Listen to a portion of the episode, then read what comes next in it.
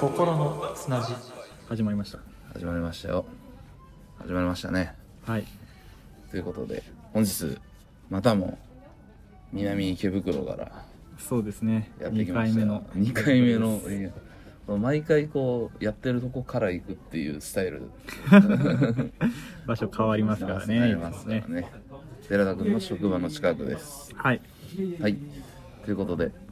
えー、っと本日矢沢愛特集第1弾天使なんかじゃないということで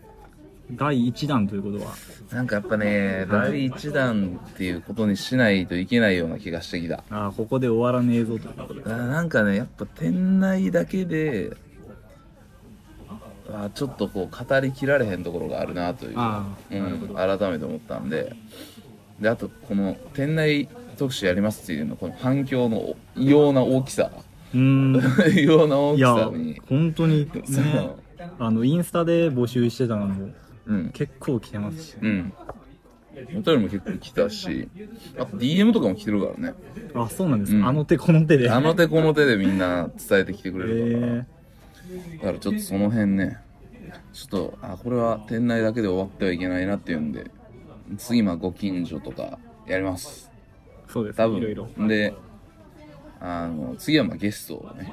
多分お呼びしてあそうなんですうか、んちょっとまだ誰か決めてないですけど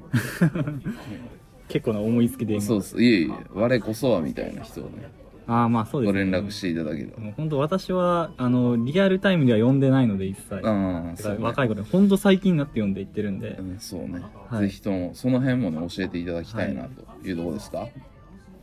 はい、ということで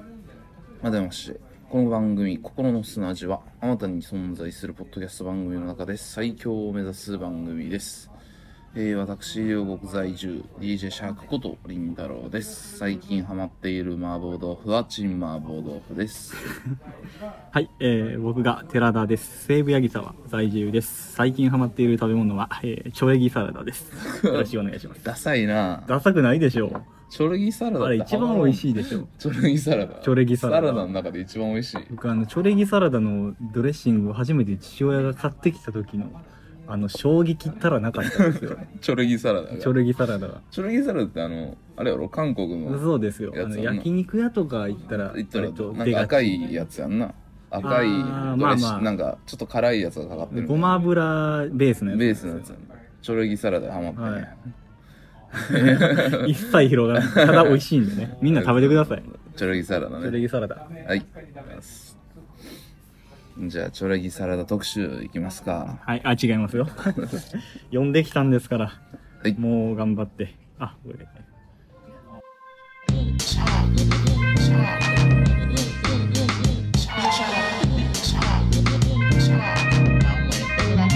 心の砂地特集矢沢へ天使なんかじゃないもよっうリバーブが今かかりましたから リバーブ本当はねそう今わかんないですけどいいリバーブ。アビーロードなんたらリバーブみたいなやつかけてるかそんななんか生きった名 前のら。そうそう、生きった、生きったアリビバーブ。ーロードにクソもない でしょリバーブも生クきたソっもたリリバーブかけてます。気取ったやつをはい、ということでね、い、きなりね、天使なんかじゃないでしたけど、はいあのー、説明に僕から説明しますか。そうです矢沢ね愛先生のね。寺田さんはもう、ファースト矢沢愛。そうですねもう矢沢愛っていうのがだからお便りとかで来てて知ったんですけど、7の人なんですねあ、そうです。それすらちゃんと7知らなかったパラダイスキスとかね。あとか、おーなんとなく、いやまあそうですね。少女漫画の中ではでも、そうやな、まあフルーツバスケットとか覗いたら、多分すげえ売ってる人なんじゃん。ーうんえフルーツバスケットも矢沢愛なんですかあ、違う違う違う。えどういうことはどういうことまだ、あの、多分少女漫画史上。ああそういうことですかそうそうはいはいはいはい他誰かいるかな、まあ、もっとその大御所系になるからそのいわゆる24年組チームとかあの辺とか外したらでも部数で言ったらどうなんやろうねまあちょっとその辺データがないっていう、ちゃんと調べてこいやっていうどうなんだろうねでちゃんと終わらせ調べるてしかこないいやっけどていうとこなんですけど、ははいい、矢沢井先生が1967年生まれうんということで、でデビューが1985年、あの夏っていうさ、当時18歳でデビュー。うーん結構まあ、この時とかって若くてデビューした人多いんよね。ああでそうなんまであすね同じぐらいの、まあ、同い年っていう人もいろいろいるし、まあ、初期の矢沢愛のキャリアみたいなんで言うとあのさくらももこが、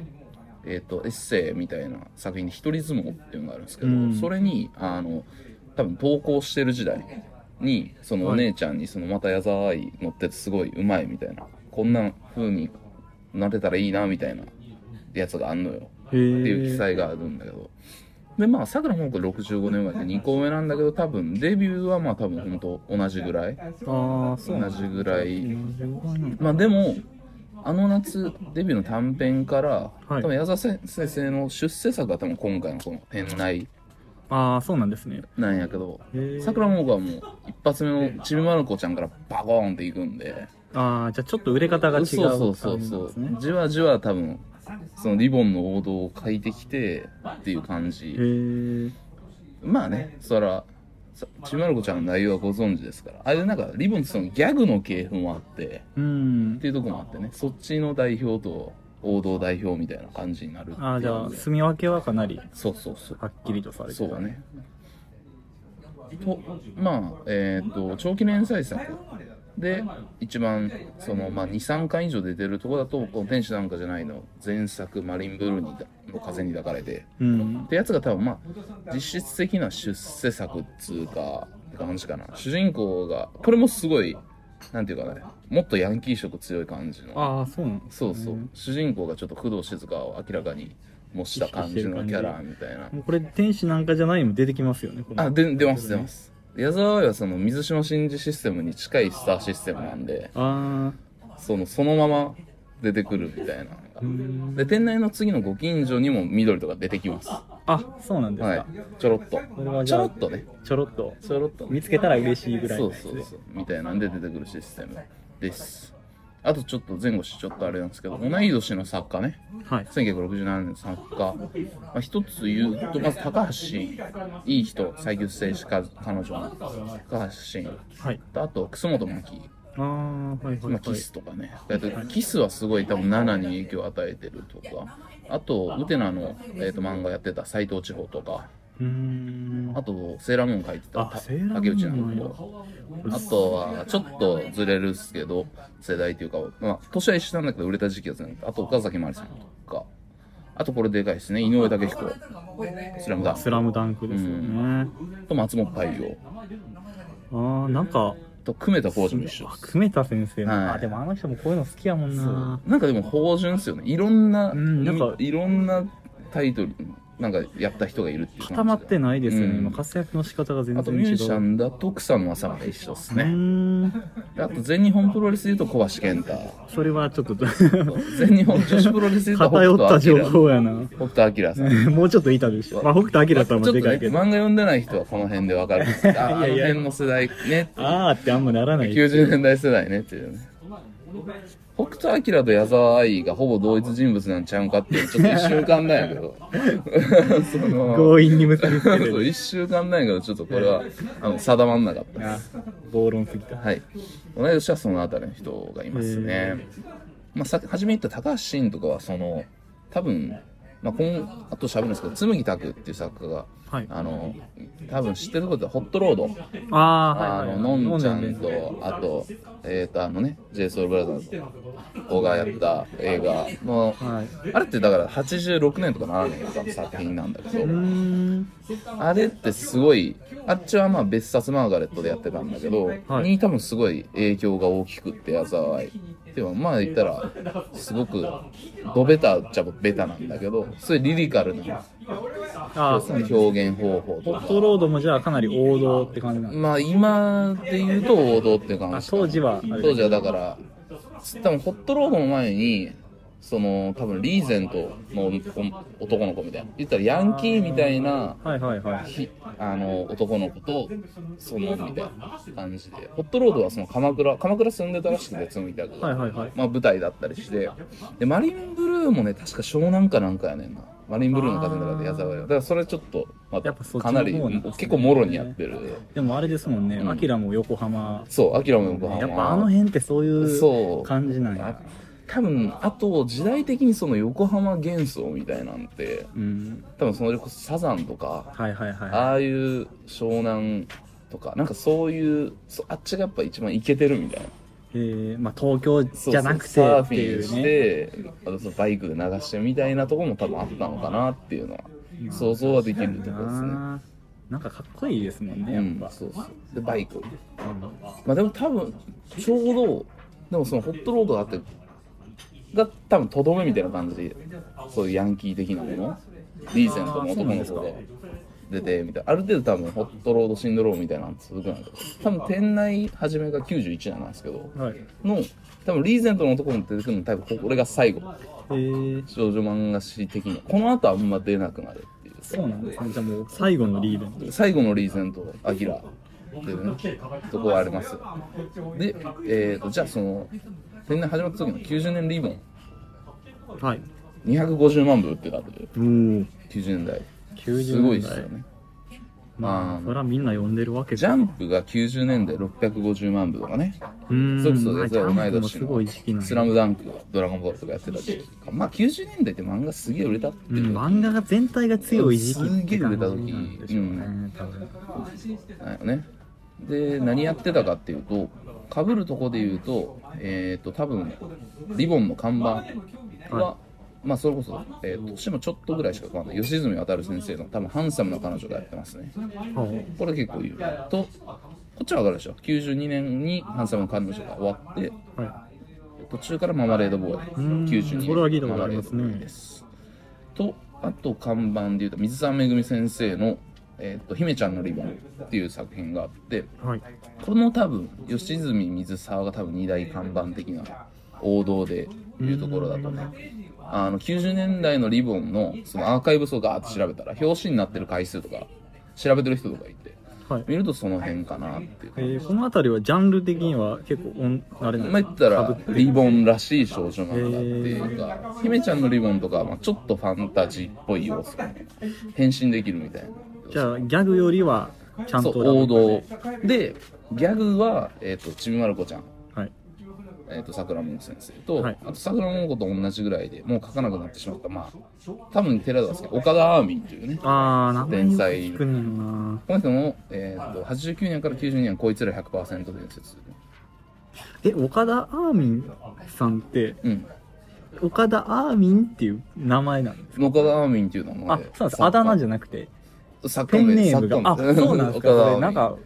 あれかと思ってましたファンが言ってるだけのあアーミ系ンっのて言うみたいなあ松任谷由実のことをユーミンって呼ぶみたいな感じでであ岡田アーミンアーティスト名アーミンなんあでそすうねそう、え作家名でー、あそうなんや公式でう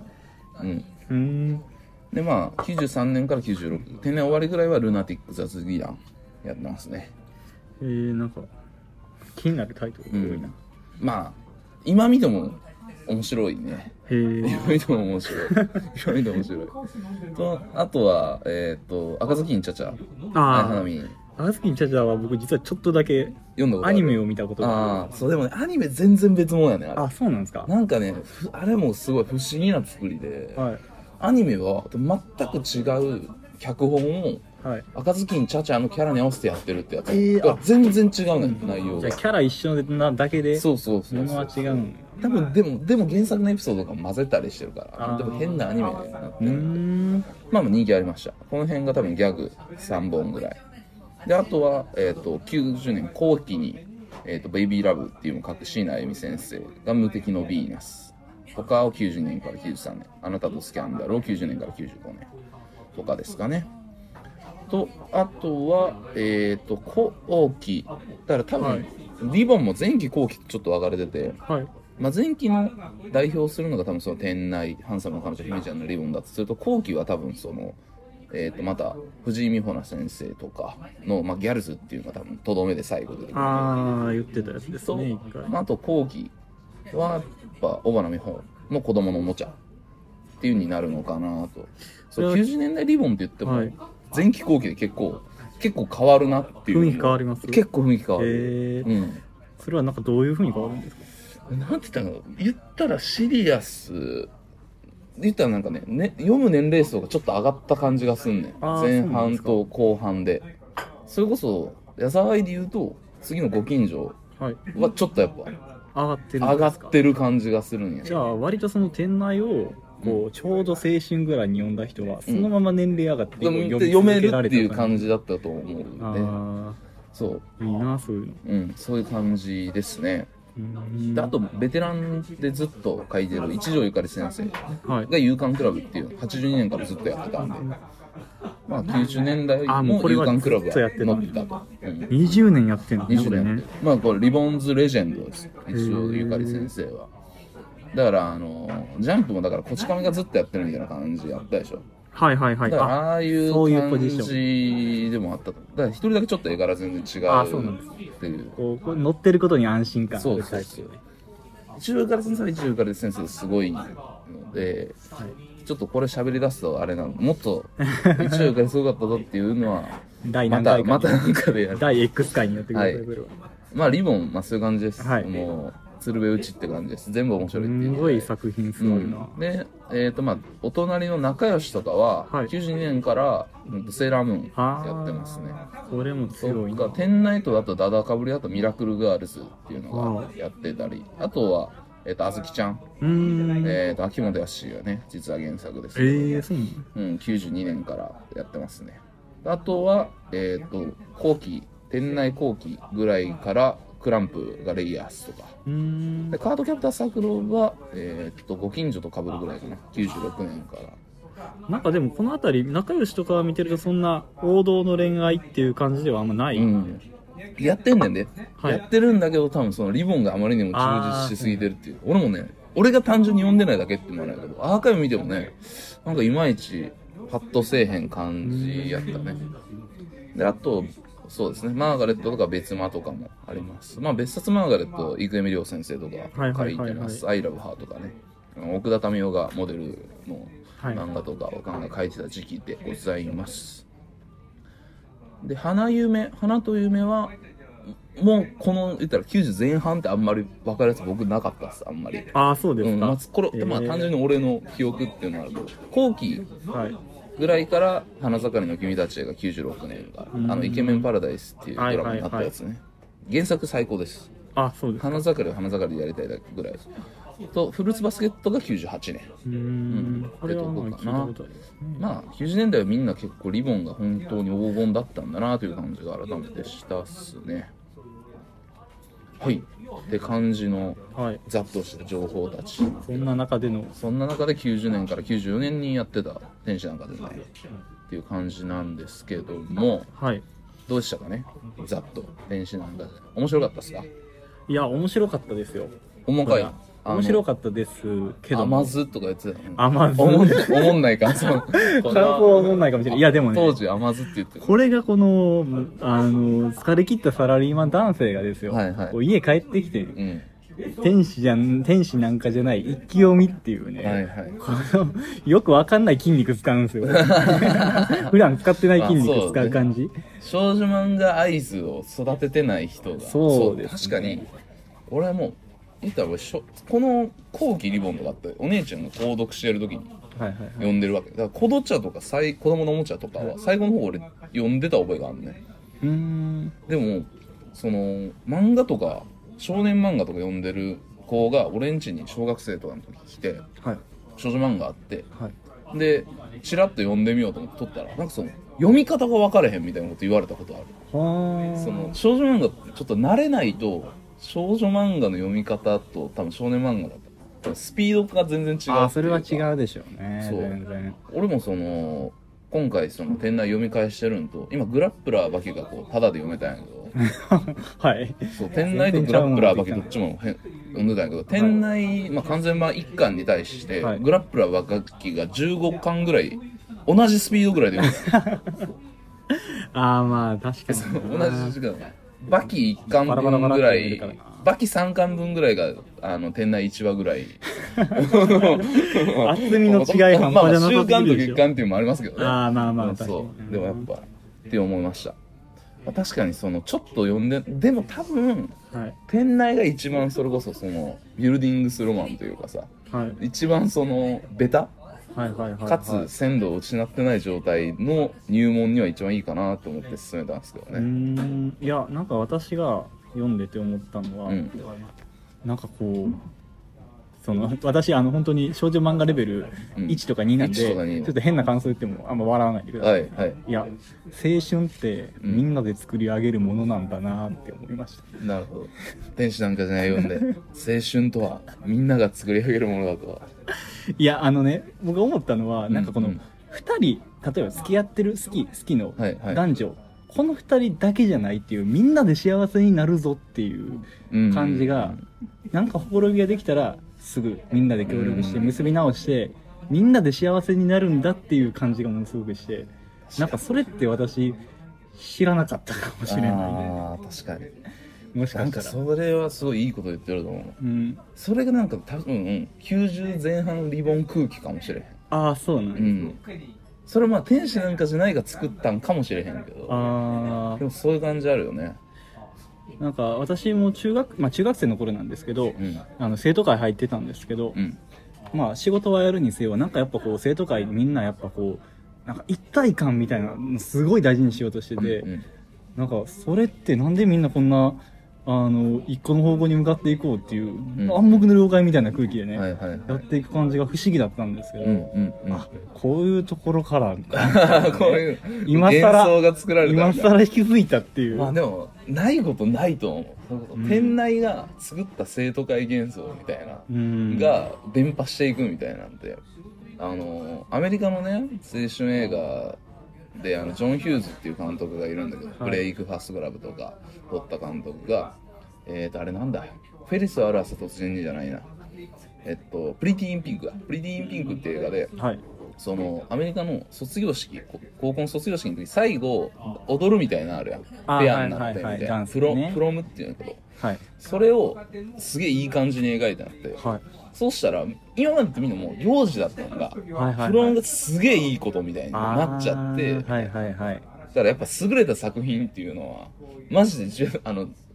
あの実世界に影響を及ぼすっていうなるかほどなだからそれまではもう行事だからただ単に踊ってただけだあったそうそうそうそうそうそれがすごい一大イベントになったみたいな。えでもそういうことあるもん生徒会うさわ青春みたいなー、だからこんなん呼んだら生徒会やりたいですやりたいよねあとしかもまあこの幻想のねこのはい1年先輩もいないっていうあー新設の高校のはいはいはい一番どうしようもな1年生こんなっていうこれねすごいよね、うっんていう確かにねそういう確かにねまあでもこれは90年から90、まあ、時代軸で俺どうしても語りがちなんやけど、はい確かに言ったらでも震災阪神・淡路大震災とあのオウム以前なんだよね94年多分これはがい多はいは分い96とかにやってるとはい多分ちょっときつい確かになんかだからさっき言ってた後期がちょっとシリアスになっていくってのがことはやっぱそういうとこはあるだうからかんで94年小沢健二の「ライフですけどうんなんかそういう感じでもやっぱまあお酒大好きだからあれだけどなんかそうライフの時のお酒感あるよねはいはいはいはいはいなんか愛すごい大きな 愛をみんなでみたいな感じがちょっとあるよね。それはありますね、うんなんか僕天使じゃん天使なんかじゃないで割と一巻あたりで好きなのが、うんもうポジティブさで押し切る みたいなああ好きだから押し切るみたいなシーンが結構あってあのひろこ問題ひろこ問題ね。あるじゃないですか、はいはいこの時にあの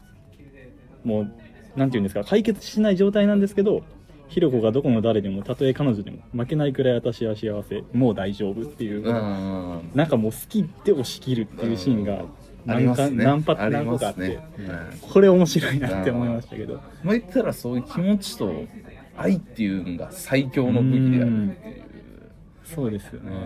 んすごいよね。ポジティブさというかそのパワーがすごいすごい本当今言うとそうであと俺読みか改めて喋らないとしっかり読み返したらその感情の起伏がすごいなとああまあ確かにまあ月間連載っていうのがあってもうで基本的には特に前半後半はどんどんいろんな人巻き込んでいくからあれだけどその緑の感情の起伏でその物語の盛り下げとかをすごい作ったりするやんかそうですねちょっとなんかちょっとしたことがすごいでかくああなるみたいな確かにこう怒ってることはそんなですけどそうそうそうそうそう緑の感情の起伏によってこうそうすごいペ大ーきジい使う展みたい開なにするっていうななんかすごいんよね確かにあのマミリンがさはいはいはいあのあれ白けた姫あの演劇する前なのに、そのしのちゃんはいはい竹川の彼女が来ちゃって来てるっていうねでトイレでみたいなはいあそこでさまあ私が好きよマミリンを私はマミリンを好きよみたいな感じではい言って、まあ、いいシーンあるんですあありっますねこから上にのトイレの上に乗ってはいでわーってなってそっから俺なれないどうしようみたいなありますほんで、アキラがこう、ドンってこう、あの、受け止めるっていうシーンがあるけど、そこが、トイレの上から、はい降りるっていうだけやで。 なのに、まあ確すかにごい、はいすごいロマンチックに書かれてるわけ。確かにな、うん。アキラの表情とか。で、あれ、天才なのこれみたいな。そう、そういう一瞬だけなのにみたいなことめっちゃ多い。確かにね、うんなんかそのマミリンとの友情と、うんそのアキラ との恋愛どっちもちゃんとクリアしてる展開になってるしあれとか、すごいね。あーほんと思った。い確かにないなと思いました。あとは、まあ時代の空気みたいなのもやっぱりね。あと、野菜、あの、おしゃれよね。あの、絵がしっかり。服とかもすごいうんみんなおしゃれっていうか。まあその辺はそれこそ一条ゆかり先生とかがやってきた、その、やっぱおしゃれにしていこうっていう運動みたいなのがある中ではあるんやろうけど、服もみんなおしゃれだし、あ確かに私服かなり登場しますからそうそうそうそうであとまあそのこの次のご近所でちょっとそれはより爆発するっていうかご近所はそのえっ、とね服飾の専門学校の話になるわああじゃあもうまさにけもうもうゴリッゴリ行くって感じなんだけどそれじゃなくても店内時点でもめちゃめちゃおしゃれだなっていうのをね思いましたあのまきちゃんが、はいあのフランス行ってお土産で買ってくるんが、そのアニエス・ベイの香水をあげてるんだけど、はいはいはいこれはもうマジ90年代アニ私ちょっとチャンネル知識なくてあれなんですけどアニエスベってその90年代ぐらいからまあ、やっぱね今またちょっと再ブームみたいなのであるけど、はい今のはいもうあの面白かった本当はフリッパーズとかああそうなんですのねオリーブ少女とかの時のあアイコンみたいなええブランドが、あそうだったんですかそうそうそうだからその辺フリッパーズがさあのちょけてさそのなんか相撲取りのなんか着ぐるみみたいな、はいやってその回しに「アニエス・ブー」って書 いてあるそのあれあのしはいはいはいはあいそれこういうんでおしゃれでしょみたいな、まあ、そういう路惑的なことをやってたとまあでもそんぐらい仕分けがアイコンみたいな感じボーダーシャツとみたいなあそれでみんなパロディって分かるぐらいのそうそうそうっていうぐらい認知度があったんやうんそうマキちゃんがお土産で買ってくるのがその辺あでもやっぱこれは90年91年ぐらいかなという感じがねしましたへえとあとえーっとです ね矢沢へのここがすごい音楽でね表現はいシリーズねやたらねそのこれぜ生活があんまないよひたすらイベントで売っていってる感じはうーんまあ学校祭やって、確か体育にそうですね祭やってみたいな確かにクリスマスやってみたいな行感じき過ぎ間もなないいですからねまあねっていうのもあるんやけどあのーひろこ問題の時ねはい初めの前半はやっぱひろこ問題ですからはいそうですねの時はあのー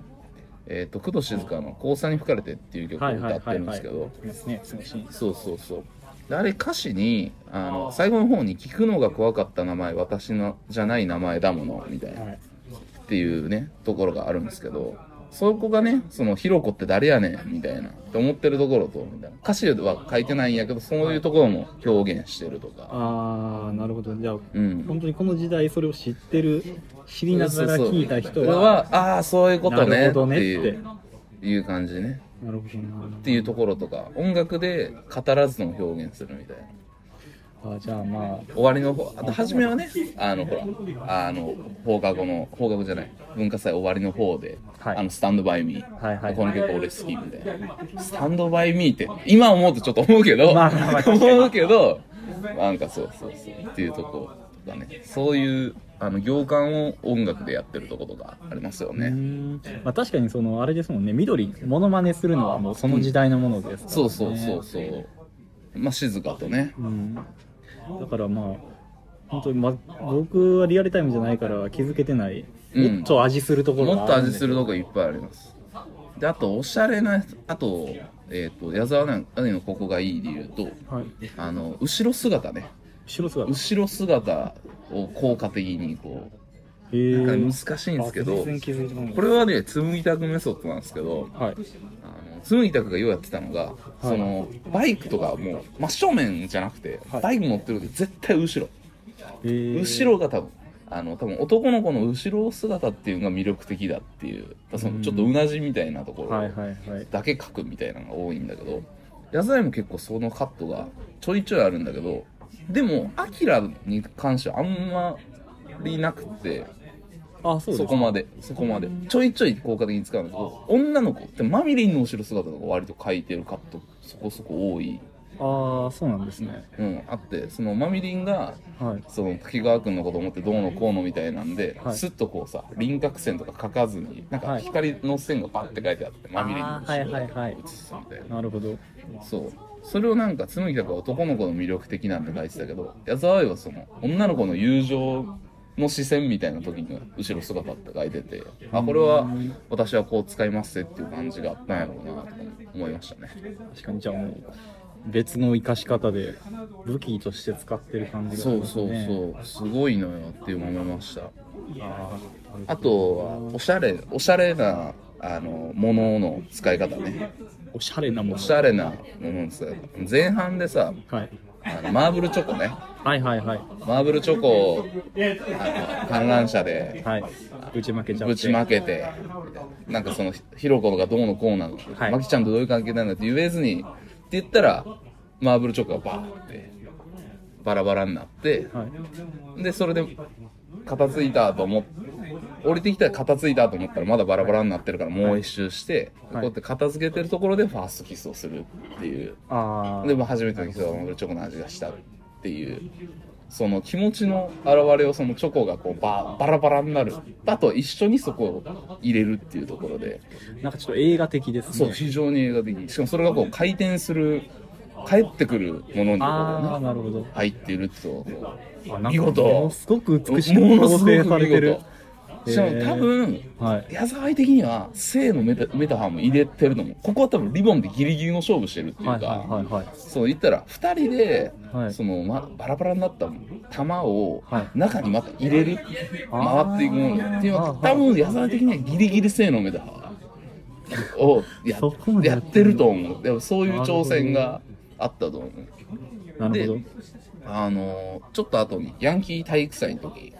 はいはいはいまあ、その時って一番そのまた心がまた離れ始めだしてるそうですね時にでもまあ楽しもうぜみたいな感じで体育祭が始まるところの第一発目が玉入れなんですけどはいはいはいそこは多分そのもう一回結び直そうっていうところでと玉入れとマーブルチョコ入れたっていうのとあー玉入れっていうのをかけてると思うんだよな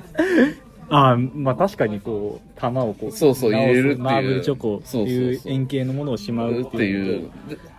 ていうねはそういうとことかそういういろいろが小技がやっぱ効いてるいよく気づきますねいやいやいやいやいやそれまあ聞いてるなっていうねそなんやえこれみんな気づいてんのこれみんな多分気呼んづだいて人る俺らみたいなそのあの鈍い男たちをあ ーこんなことですなねやっとんなみたいな思うけど、はいやっぱそういう繊細なね小技がもう素晴らしいですねなるほどうんっていうそういうのも聞きつつっていうところがありますね結構ね今日長いぞ今日長いですね今日長いですこれまとまりますかちゃんと長めますじゃあちょっと一回ね休憩そうですねまだまだ続きます天使なんかじゃない特集、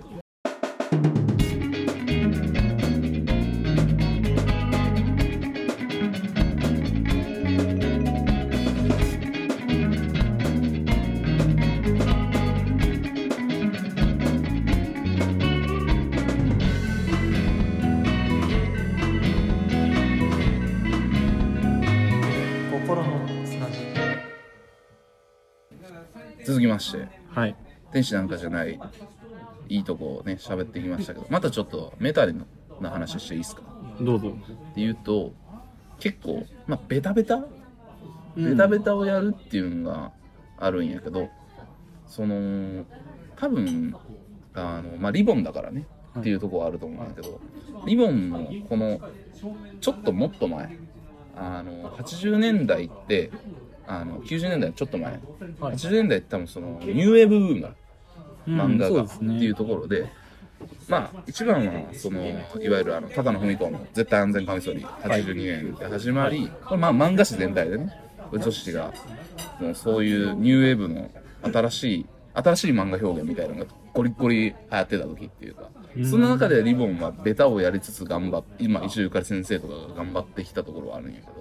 多分そういうところも多分矢沢愛ってすごい意識は多分あってああそうですかまあ、尾崎京子とか多分63年生まれとかだから、ちょっと上の人らなんだけど、まあ、ご近所で明らかに影響が明らかになうーるんんだけど、その辺のものって言ったら、あの、もっと、もっとミニマルとか、はいあとまあ、高野文子とがあって、岡崎京子があったんかその、女の子の性っていうのもあるんやぞって、あー私たちも人間だから多いですっねてそういういう表現は確かに、そういうさ、ちょっと前、そのニューウェーブの前って、多分ムツエイコとか、リボンとかが書いてた時って、いわゆるその IB 乙女チクマンとかっていうん超、はいなんかね、言ったらあの、パン加えて、遅刻遅刻みたいな。あマジでそういうのやってたっていうか、みんなあーが。 マジで。あそれはなんていうかパロディじゃなくて本当にそれを本気でやっそてれをやるってた。本気でそれをやってた時代があって。僕たちの中に根付いてるそのイメージの元祖そうそやうってそうた乙女チックっていうねうんなんかそういうの結構東大生とかがめっちゃいいみたいななんか結構盛り上がったんでそういう乙女チックみたいなのがああそうなんですねなんか結構頭身めっちゃ高くて体ペラペラみたいな感うーじのん絵とかが流行ってたんだけど多分そういうもん嘘ですみたいなのが多分高野文子が明らかにそういう絵でめっちゃバカにしたような漫画とかもあー描いてたりとあるんですか尾崎京子も結構多分その辺に対してのあーアンチみたいなのがあるまあんだ確かけど、にかなりリアリストな感じはしますわねそういう幻想ありませんみたいはいはいはいなみたいなところを多分岡崎京子クルーというかねあのまあそのやってた安野萌子さんとかも安野萌子さんはもっとこうね恋愛っていうのどんどんあーハッピーマニアとかを書くし、そうですねはいはいはいはいまあ、内田俊劇とかあの辺とかもっとリアルな人を書いていくっていうかさっていう運動があった中に店内なんですけどの後に90年代だから言ったら新古典主義っていうかねそうですねもう一回ベタ行きますよそういうの一回終わった後のやつそうそうそう。ある程度やった後、もう一回ベタ行きますよっていう多分漫画なんやけど。はいでも多分、そういう、なんか、こんなんあるかよみたいなとこまで、ギリ突っ込めないバランスになってるねんな。へー店内って。そんな、なんかそう、ベタベタっぽいけど、はいなんかまあまあ理解できその気持ちとかも丁寧に書いていくうしん、まあまあまあっていうところで、っていうのが新古典主義的な漫画だなっていうなのるほどねはね、流れで見ると思いましたね。だし、片やジャンプとかも、はいまあ、男の子の本漫画の方がその大友克洋が出て、まあそっちもニューウェーブがガーッと起きるんだけど、はい多分もう一回90年代入った時に同じように「スラムダンクとか始まってるから、はいなんかやっぱあっちはあっちでまたベタ流行ってバコーンで売れてた時期90年代前半割とこう王道に立ち返ったそう立ち返る年だったとうん新古典主義の中の神話っていう感じがねもう一回ちょっとしっかり紡いでいきましょうやっていう感じがあったのかなっていうのは改めて流れで見ると思いましたねでまあそういう新古典やってからはいまたそっちのおしゃれ漫画の要素ニューウェーブチームのおしゃれ漫画の要素をドーンってまたリボンに持っていきはいでまあそれだけじゃなく女の子の性っていうのをご近所ではもっとああそう書なんだくように、へーまあ、ご近所は結構でも確かに今回ご近所ご近所って言うんだけど一番転換点かもしれんって思ったへそのーリボンもリボンの、うんあそうなんですねそうじゃあその後期のリボンのイメージを決定づそけういてうるののははごご近近所かもしれへんなという所なんかでもそう考えれたら本当に矢沢愛がリボンの雰囲気をこそうそそう作ってったってい作っうのていはっ絶て対るあっったとて思う感じですねうん聞く限りで、まあ、よりそれでそのリボンである程度そういう刷新運動リボンの、もう多分レベルを上げていこうっていう運動が終わってからね違うあの女性誌の方にも上がっていかれるんでっていうね流れとしてはあります背景としては背景としてはまたねメタなこと言いましたけどどうですかあとはキャラとか印象的なシーン寺井さん印象的なシーンです話したいことねある程度ありましたけどしたい、まあでももう俺みんな好きだと思うんですけど、もうマミリンがマ好ミきリンねでしょ、みんなミリンでしょうみんねな好きでしょがあの緑とかなり対照的に描かれてるじゃないああですかそうねもうな緑はあんまり最初から最後まで変わってないんですよねああそれがそうねまああの頼れるとこでもあるんですけど、うんうんそう安心できるとこでもあるんですけど、あのマミリンがもうこの最初見てからもう一回最後とか見たら、ん表情豊かになったなぁっていう 確かにね。であのあれなんですよね緑は結構早い段階でまああのアキラとの関係が付き合ってるというなんか、うんかなり早い段階でなるほど恋ねは成就してるわけじゃないですか、うんうんそれに対してマミリンは結構もう後半ずーっとね。最後の最後の方で付き合うっていうね、でなんかそれを見てるとやっぱもうマミリン好きになっちゃいますでしょいやー確かにね一緒にず作品ーっ読とみ続けてるみたいなあの、マミリンはどうなってるんだっていうはいはいさは、い通想提案としてあるわけ。マミリそうなんですン、滝川お前、みたいな。もうで、こう、行くっていうのがさ、はい読み終わった後になんかやっぱマミリンが一番、なんか得なポジションではあるかなとは、改めて思った。まあまあそうなんですよまあみんな好きなところでそはあうるんです結けど、ね、構さ、俺も、あの、もらったお便りとかで、はいあの、みんな出てくるんは、あの、アキラとかのシーンシーンとかもあるんだけど、はい逆に、緑とアキラ嫌いみたいなのも結構、あ結構あって、そうなんですなんか、その、ぐじゅぐじゅぐじゅぐじゅしやがったみたいな。あーまあ確かでにも緑はそうなさっちゃうかな、そうあったら、ケンちゃん出てきはてい、一回そっちに触れるみたいな。ありましたねで、アキラも、もう終わってるのに、はいその、マキちゃんのことが、は大事や、みたいなのが。あーあるやんか。そうですねあっこが、なんかその、み、あっこが結構、あの、引っかかってる方々がいるみたいで。うーんまあ確かになあえーだからそのマキさんはもうないんやろってちゃんとはっきり言うてって思いますもんねあれねいや、もうあっこは、あの、やっぱね、俺も当時っていうか、もう中学生ぐらいとかに思ったうのんは、あの、ケンちゃんのクリスマスね、北海道かどっか行くみたいな。はいはいはいでところに、あの、マキちゃんがお見合いお見合いしちゃうみたいな。あってあこりとまをし知たっねてて、はいでも北海道行くっていうところで、駅のホームのところで、実は今日お見合いなんだって言ったら、はい行くぞって、アキラが一瞬で行こうとして、えーで待たないって言ったのに、うん行っちゃうっていうところあるやん。はいであっこのはさ、アキラお前 みたいな。そうですでそれでケンちゃんの方行っちゃいますかそうらそねうそう。緑もんで、そこんがで、きっかけであとプラスね、まさしも狂ってんね んて。急まあにさ確かに確、かに急にさ、なんか I love you みたいなさ、絵を送ってきてはさい、もう何やっとんねんみたいな。あっこまあ兄弟は、なんかでも、狂ってる でもなんか、あんま言いたかないけどさ、はいでも、お父さんがいろいろあって、はいああいう複雑な感じ。だからその辺はなんか、しっかりしてんなってい う。ああ確かに文句言えないよ そうそうそう。それでもうなんかぬくぬくと育ってたらそうそうそうそうそう。まあ、わかるけどね。ま まあ確かになあ嫌いになら嫌いなとこはあるけどね。うんお便りとかは大丈夫ですかせっかくなんでおいただいてるおん便り先に読んできますあか。最後にしますあ、えっとね、今回はアフタートークじゃなくて、お便り、あ、アフタートークでお便りとともに語ろうのコーナあー、ついていきます。なるほどじゃあこの回はとりあえず私そうそう、私たちで。で、はいえー、そうやねんな、キャラな。まさしのことどう思うまさし。まさしなでもなんかこの大人の人大人の恋愛みたいな、うんねこの子供の頃大人の恋愛ってこういうなんかあんまよくばか漠然としたものじゃないですか、うんうんだから多分子供の頃は読んでも多分あんま引っかからないんやろうなって思うんですけど、うん今読んだら「何してんねん」っていうのはあります思うよな思いますねいやお俺もなんか昔なんか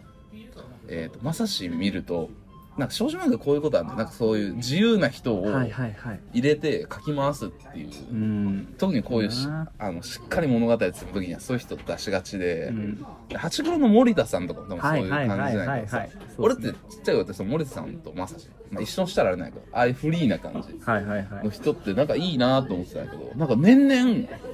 こいつらみたいななんかずるい と思うでもずるい割と少女漫画読んだ男の子が憧れるのってあっちですあよねっちそうやっぱずるいなってなんか昔それ言ったらおかんが「いやまさしさんずるいよ」って言ってて飯食いながら「なんやそれ」ってご飯食べながら出る そうそうずる 夕いよって食言でってたんやけど、はいそうそう10年前ぐらいに言ってたんやけど、はいでも10年経ったらずずるいなって思ったあー よよくないなと思っまあ確かにな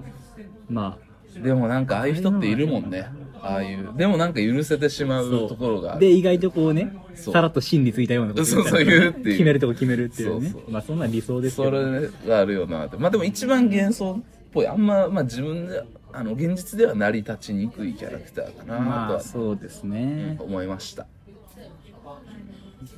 ねあとはどうっすか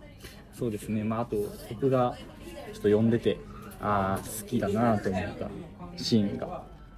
まああのケンちゃんとねケンちゃん、ね、付き合うじゃないですかはいでそれでそのそのなんていうかケンちゃんが好きなのかアキラはいいのかみたいなのを、うん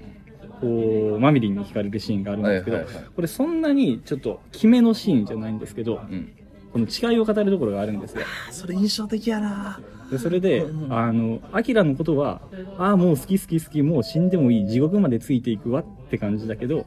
ケンのことはああいいな好きだなしみじみこういう人と人生共にしたら楽しいだろうなっていうこのねもうそれめっちゃ印象的でも、うんほんとこれなんですよね。これが全そうやて。ねんななんかもうね、あの、関係があって、うん後からついてくる好きは負けるんですよ、うんこのそうやね好き前提で始まってる関係にそうは。やねんなそう、アキラは、だって僕、一巻読んでびっくりしたのは、もう好きから始まってるっていうね。うんうんうんなんかこのそう、あ、ぽみたいなシーンがないでしょ。はいはいはいこうあからめて、はいはいはいあ、好きみたいなシーンじゃなくて、もう好きから始まっ始てまるってるからねそうだから好きから前提で始まってるかんのあの関係にはもう勝てないっていうねそこはもいうやーうちの母親も言ってた お前らのでも恋ってそういうもんじゃないよねみたいなことよく言われ るもう好きなのは勝てないのよでもほんまそうやな、うんなんか昔ケンコバがさなんかその少女漫画の病ですよみたい ななんでなんやねんみたいなみたいななんかラジオで言ってて、はいなんかいろいろなんかいろいろ言っててはいなんでケンちゃん ダメやねんめっちゃええやつやって低いな声が言ってバリたキン曲作ってんやろ めっちゃええやつなんであかんねんみたいなうんみ たいなこと言ってたんやけどでもほんまそうやねんな絶対いろいろ考えて幸せにしてくれるのはケンちゃんなのにとなるほどかなでもそういうことじゃないっていうねでももうこれ残酷なのがケンちゃんマジで悪いとこ一切ないんですよね一切ないこれちょっとねなんかあでもケンちゃんもなんかこういうとこは良くないぞみたいなのあったら分かるんですけどケンちゃんマジで欠点ないんですよあんまりっていうねはいこれを矢沢も思ったんやろねうん、ケンちゃんねご近所ですごい救われる展開があるんですよあそうなんですかそうなんですへーご近所ですごい救われるけん展開があるんですなのでご近所読んでください、はいそしたらこうスッとするからああなるほどだなでもあのケンちゃんのさ別れてさ、はいまた同じく来るか来んかみたいなありますねでなんかねマミリンだけでっておあの天使の微笑みあー上がってやって歌歌えねえよっていうシーンではい最高最高最高あっこあれ俺大学の時軽音部でさはいあのセッショングルースセッションみたいなあーやっててはいはでなんか俺がそのハンチングかぶって、はい急にやなやってるとこに入って、ハンチュンかぶって、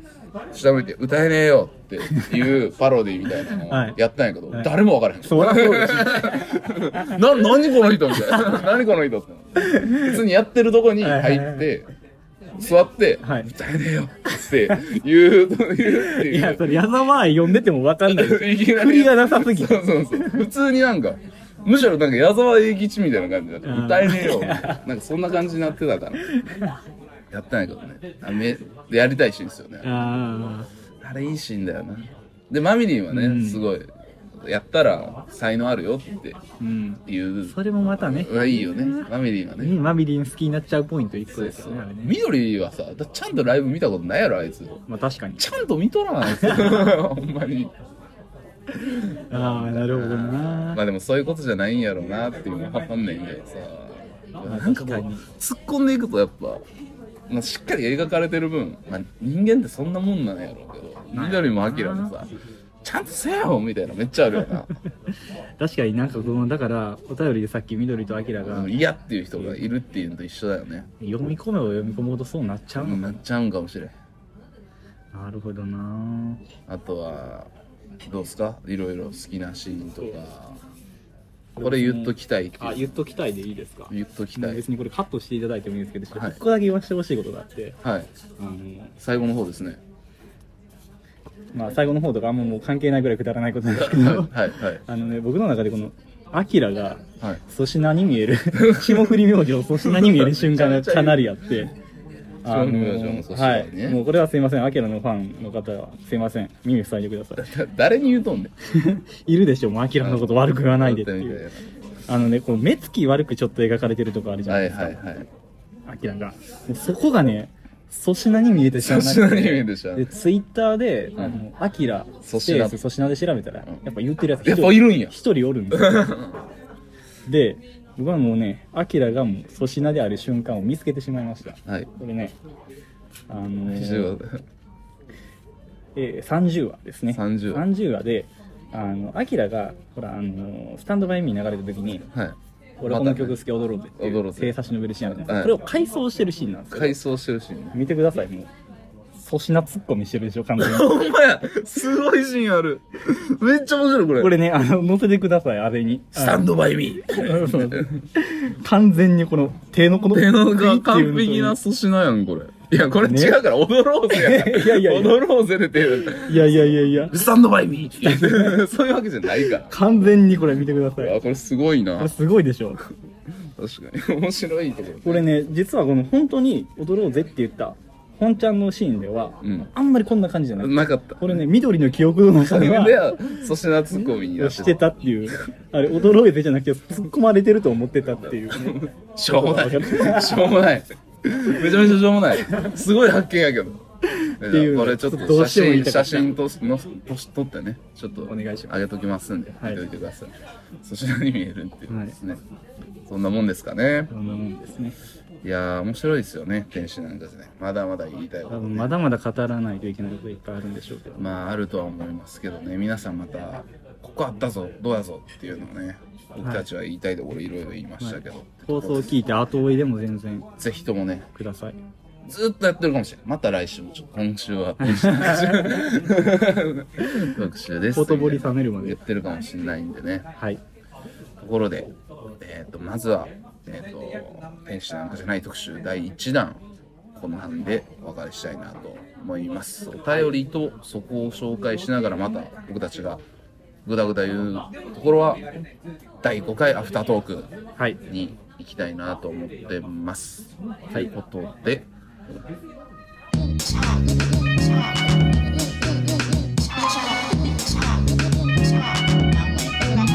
心の砂地。